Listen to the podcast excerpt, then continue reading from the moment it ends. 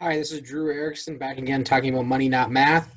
Um, for a few, I've told you for a few reasons in the past because I have a lot of beliefs, but uh, the primary beliefs are one, I believe most people love money but don't realize how often it doesn't work the same way as math. That's where I got the name Money Not Math. But two, the reason why I do all this is because I believe hardworking Americans and hardworking people deserve to have more control of their financial future, not less. All right, and the way things are going, and often in many ways, the government and Wall Street is pretty much in complete control of our financial future. So I, I believe we deserve to have more control, not them. All right, so in today's conversation, when it comes to financial planning, uh, there's really two areas of financial planning, or if you want to make it really simple. One, offense. Pretty simple, right? Make money, increase your revenue, savings, things like that. Two, defense. Protect yourself, right? So, no good team in the history of any sport or probably any business is really good at is really elite without being good at both. Can't really do one one without the other if you want to cover all your bases, so to speak. Kind of just mixed a bunch of sport metaphors there. On today's conversation, we're talking about some of the most common business planning strategies that business owners could, should, or could consider implementing.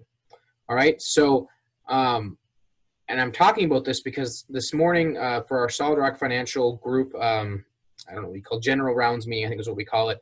Uh, we were fortunate enough to have one of our advanced planning strategists come in and talk to us about some different uh, business planning things. And it really got my, my, my, my, my, the wheels turning in my mind, thinking about all the business owners I know and wondering how many of them actually are doing these things or are aware of their options.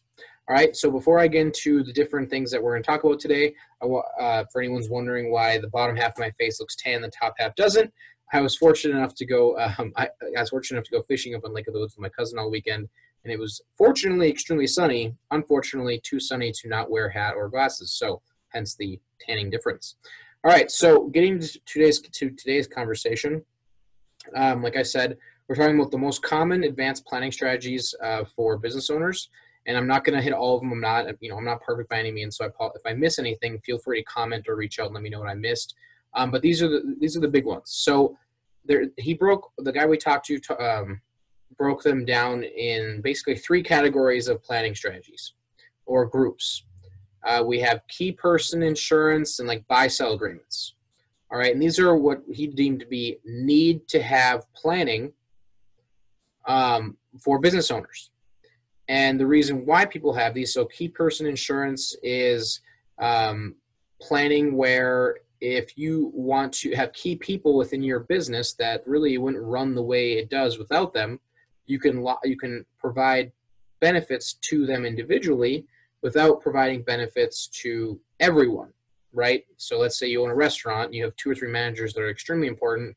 Not that all of your employees are important but you have two or three managers you want to provide benefits for uh, different than everyone else that may be hiring and leaving every six months or so um, buy sell agreements these are extremely important in the case that if you you know want to get let's say you have a business partner just one um, and you want to either get out of the business, uh, sell the business, you're too sick or hurt or injured, so you can't run the business with them. It creates a uh, decreases the friction of having to move on without you or them. Um, making sure that you can either keep it in your family or keep it within the business.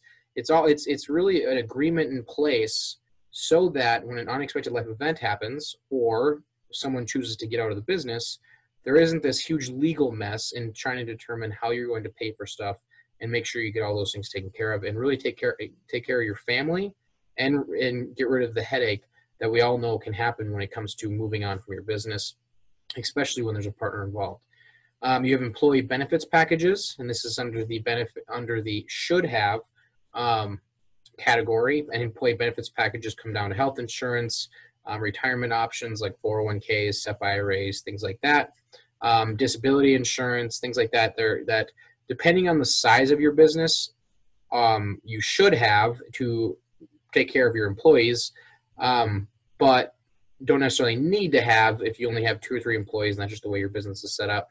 Um, every business is different, but especially in today's world, it's a lot easier to keep em- employees if you provide those benefits. Um, and not to mention, they're probably a lot more thankful. So in the third the third group, which is good to have, right? You don't need it, Um, you don't, or but it's good to have. All right. So these are executive fringe benefits. And this is what we talked a lot about today. So I'm just going to kind of briefly outline what we talked about because I definitely don't know everything, um, but I do know people who do. So if you have questions, please let me know. Um, the there's executive bonus plans. So this is where you they're simple, selective, and you get a current tax deduction. So if you like simple, you like to select w- which of your employees get what. Not everyone gets everything, and you want a current tax deduction. That might be a good option for you. Um, the second would be um, they have split dollar plans. So if you're interested in a concept that doesn't provide a tax deduction necessarily this year, but it does allow you to re- to get your money back after your employer after your employee leaves their position. So you provide a benefit, make them happy to stay with you, and get to recover all of your costs for that benefit once they leave. That could be a great option for you. Um, and the third one we talked about was supplemental executive retirement plan, also known as SERP, also known as golden handcuffs. So this is where you can tell someone if you stick with me for X number of years, I promise to pay you X dollars for 10 years. And if you leave early, they get nothing. The business owner keeps the money. And if they stay for the 10 years that you agreed upon, for example, then they get to keep whatever you know however the the agreement is funded so uh, those are just three things that are good to have if you're looking for ways to get tax deductions um, reward your your executives um, recruit new executives or um, whatever it is make yourself competitive in the business market that you're in. Um, executive fringe benefits may be for you and that's where executive bonuses come in split dollar contracts um, supplemental executive retirement plans and things like that. So the point is, uh, when I was getting at this, you know, I, I know I went through a bunch of details, but just to repeat myself, there's so many different options out there when it comes to planning offensive or defensively for the individual. And there's a whole nother subset when it comes to the business owner.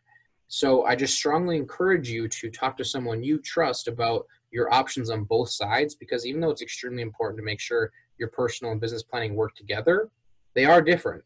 So they can be approached with different um, strategies, making sure that there isn't too much overlap costing you money.